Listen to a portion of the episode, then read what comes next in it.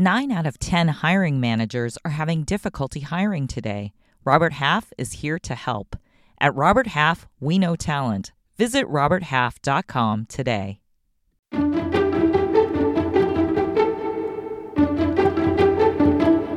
Hey, I'm Veronica Dagher, and this is the Wall Street Journal's Secrets of Wealthy Women, where women share how they tackle career, money, and the world.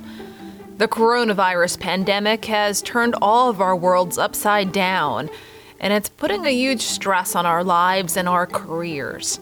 Millions of Americans have had their hours cut or lost their jobs because of the outbreak, and many of those who are still working are doing it in a completely new and challenging setting in their own homes. How to keep your career on track during this crisis. That's what we'll be talking about this week with career coach Marianne Ruggiero. Marianne's helped people survive challenging situations at work and find jobs during economic downturns. She's got a lot of great advice to share, and we're thrilled to have her joining us today.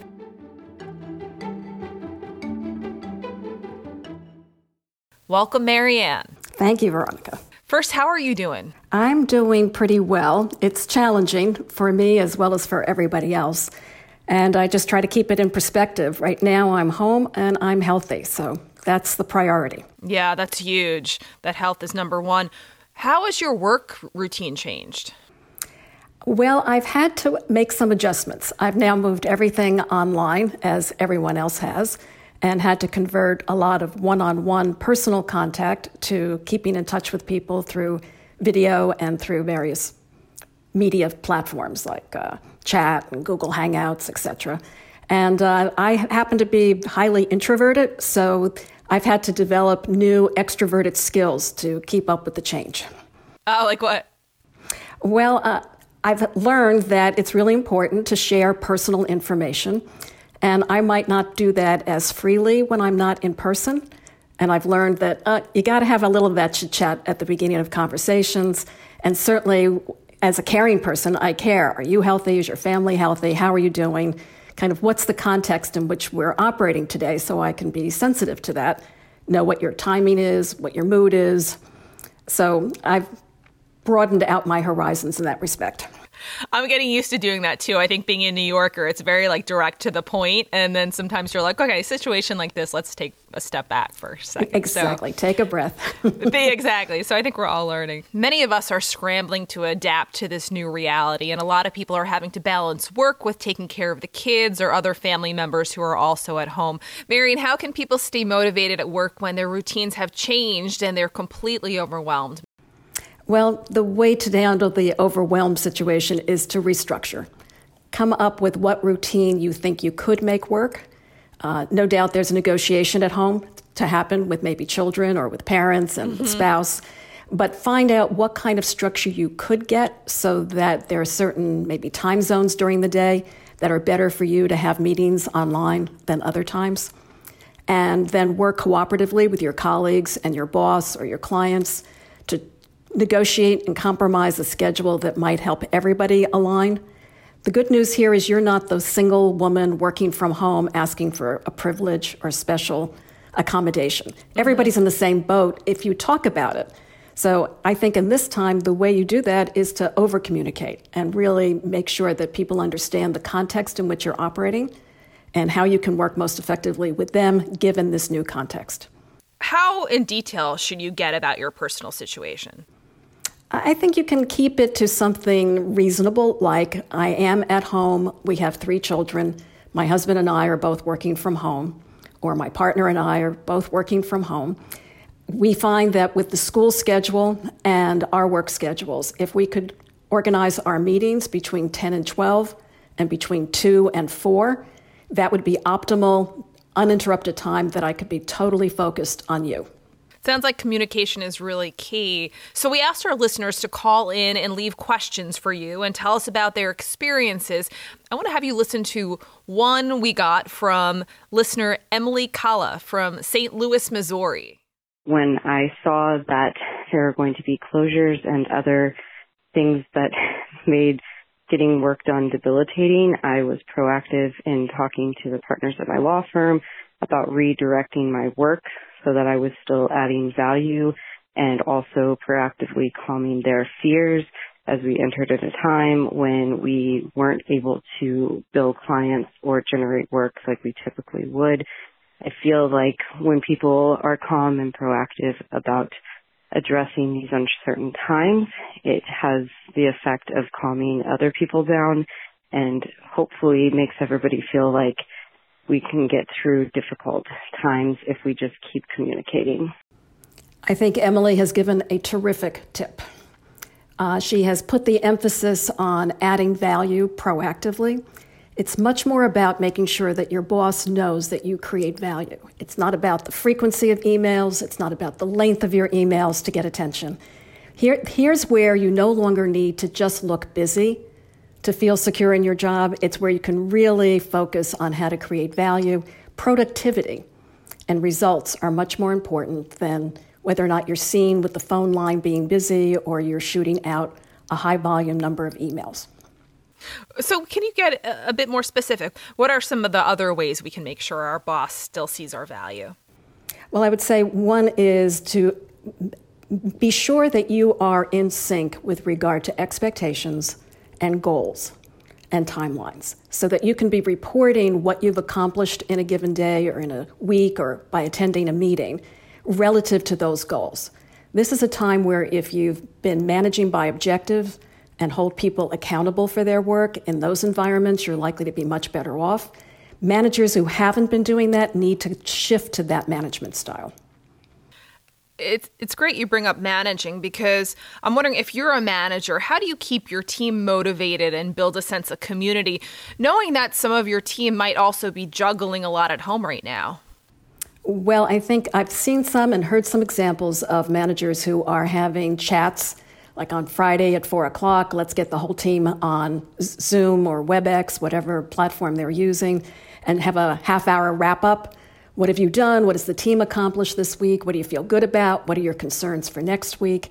And do it in that kind of Friday afternoon at four o'clock environment where people are feeling a little bit more relaxed and they know after that they can, in theory, sign off. And I think also showing appreciation. We've talked in the past about uh, in relationship building, it's important to show appreciation. Bosses need to step up and communicate. I just want to be sure to thank Veronica for having made that point in the meeting, or I want to thank Trina for helping us get this thing set up. So it, it recognize people. It's not going to cost you money in a bonus. It's not going to cost you money in a bigger raise. Right now, people need to be recognized and, and feel that they are visible, even in this relatively invisible manner. Marianne, we're going to take a quick break, but when we come back, I'd love to get your thoughts on how we can keep our careers on track during this crisis. This message is brought to you by Nuveen. Nuveen has provided investment excellence for 125 years. A lot has changed, but one thing that remains constant, including the different types of durable income and portfolios, can help investors meet their goals. With expertise across income and alternatives, Nuveen continues to expand its capabilities while maintaining its legacy as a leading investment manager. Visit Nuveen.com to learn more. Investing involves risk, loss of principal is possible.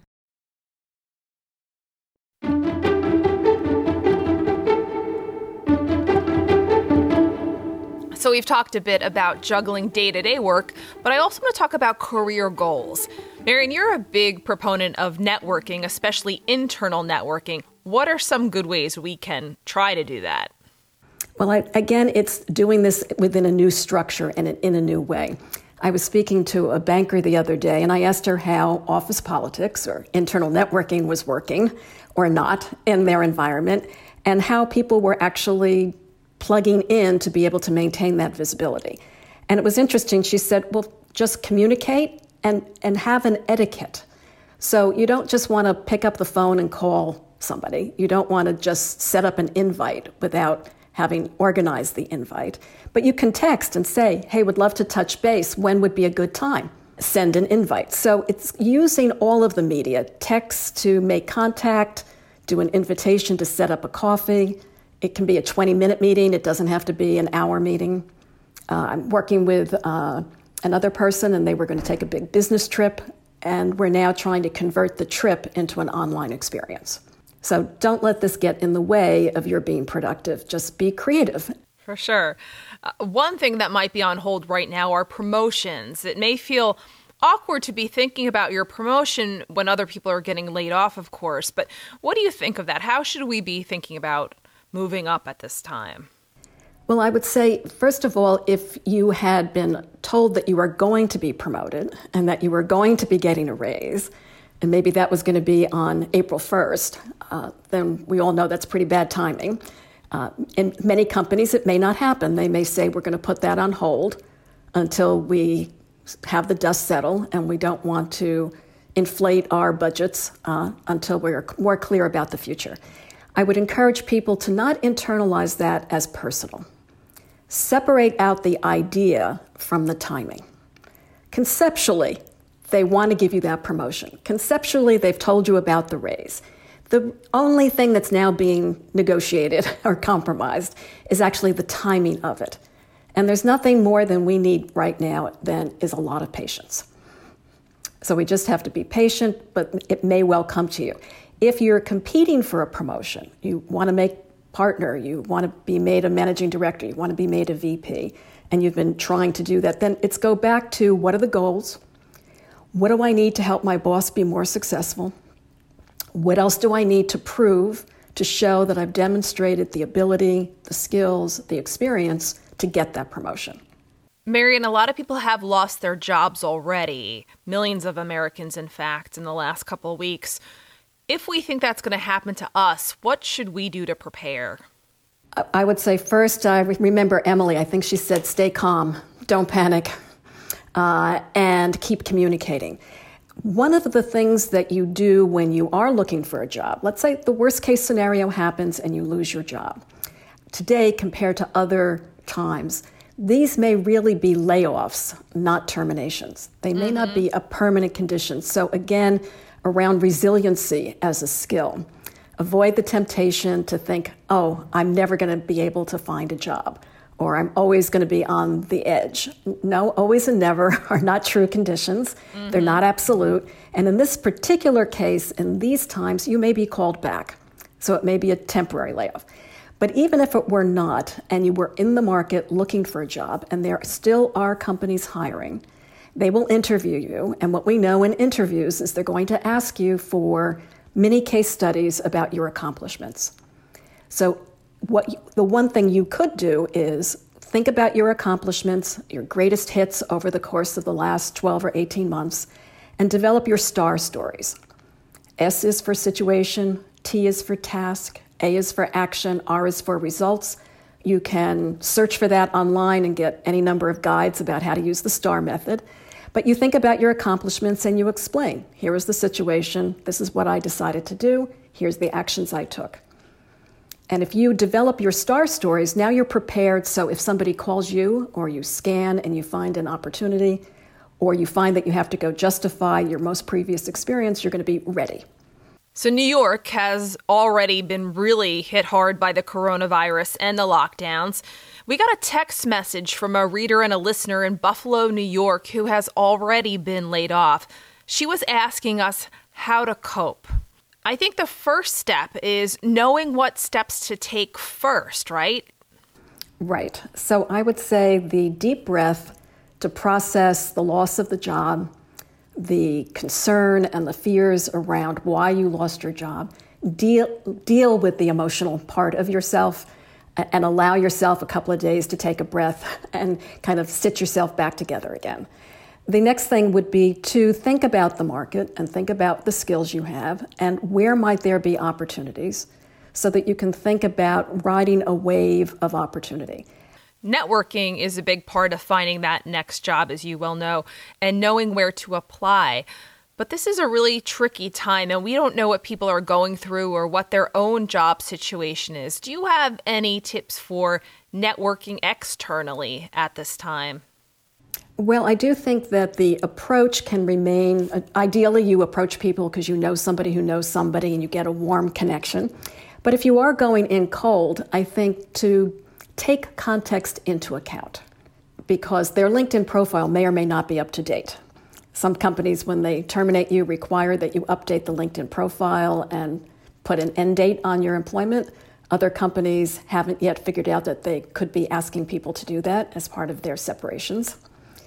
So, you to your point, you don't really know. So, I think going in and understanding in the context, you know, given the environment, first and foremost, hope you are healthy and remain with your company, remain productive.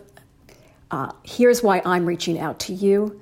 So that way, you're not just steamrolling over people and making the assumption that they are healthy, that maybe got, they may have a very close person in their family who's a healthcare worker in a hospital and putting in 14 hour shifts and they're thinking and you're worried about looking for a job you know right so i think totally. putting things in perspective and being contextually sensitive is probably one of the most important shifts relative to pre-corona and post-corona period is this the wrong time to be asking for a job should we just kind of cool our heels for now if we can afford to do that financially uh, no, I don't see any reason why not. If you create value and you can make a contribution, there remain companies who have needs and are looking for talent.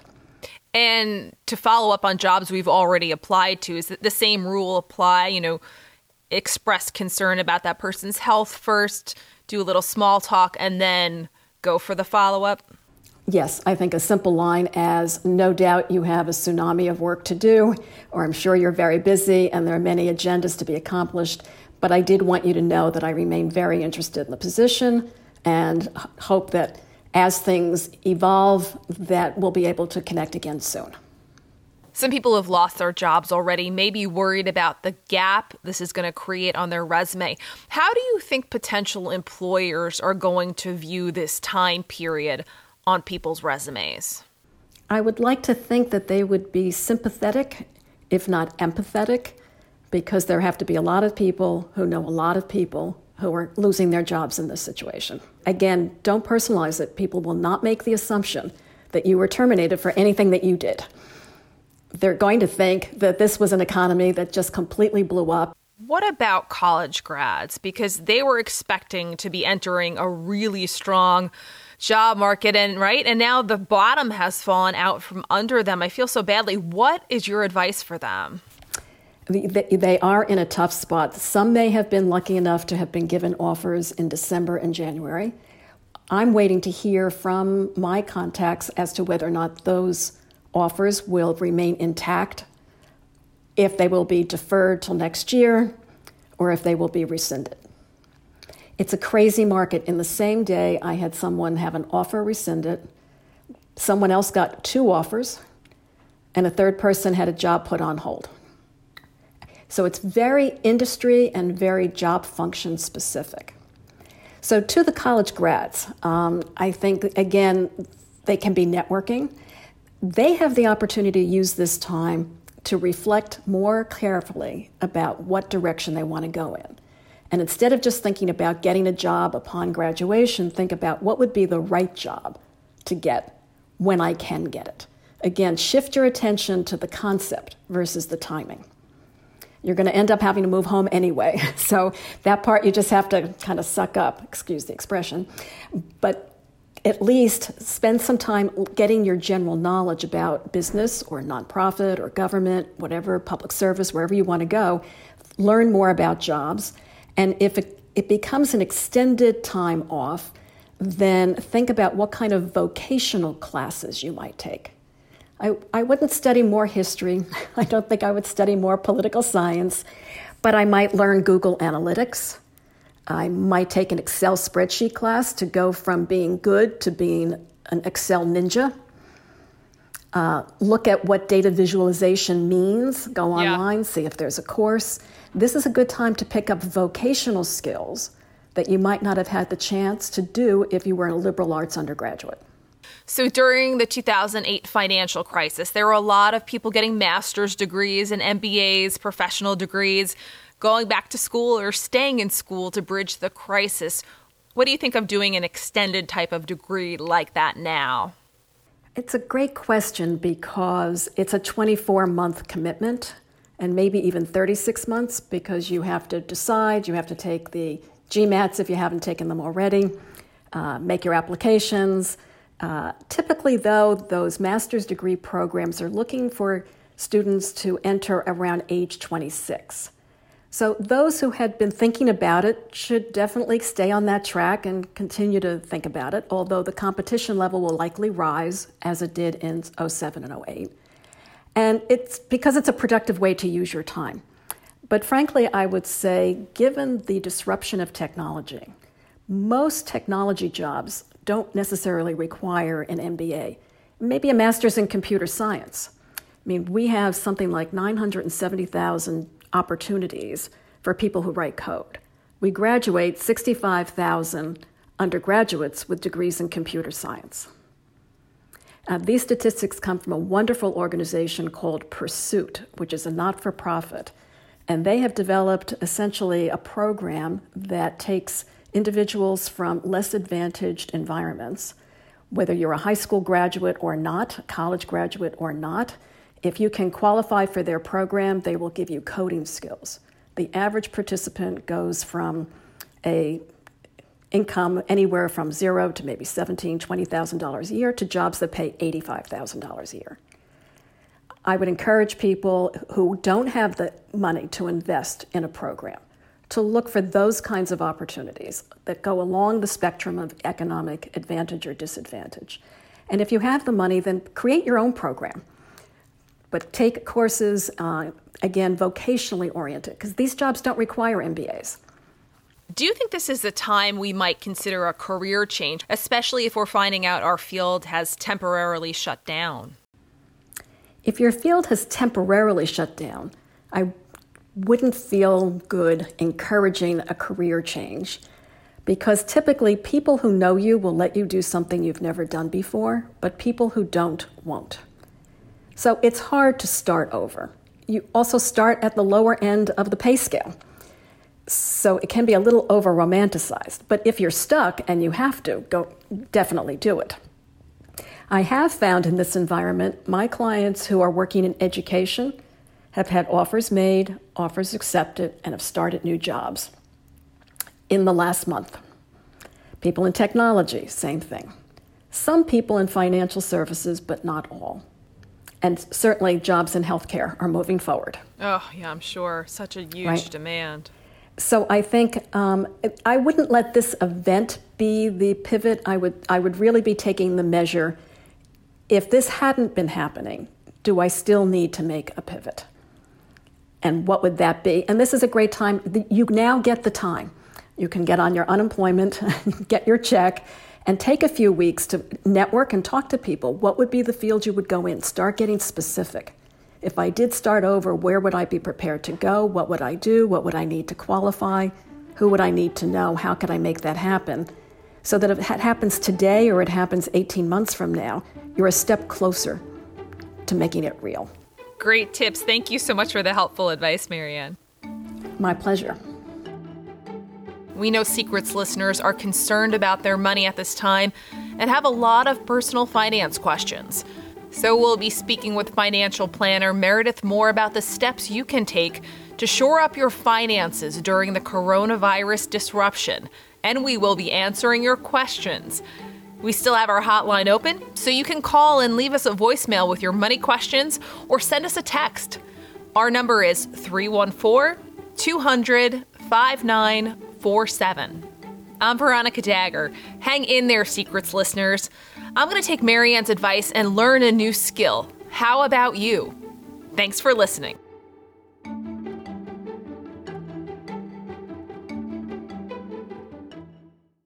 The Claude 3 model family by Anthropic is your one stop shop for enterprise AI. Haiku is lightning fast and cost effective. Sonnet strikes the perfect balance between skills and speed. And Opus sets new industry benchmarks for intelligence. Learn more at anthropic.com/claude.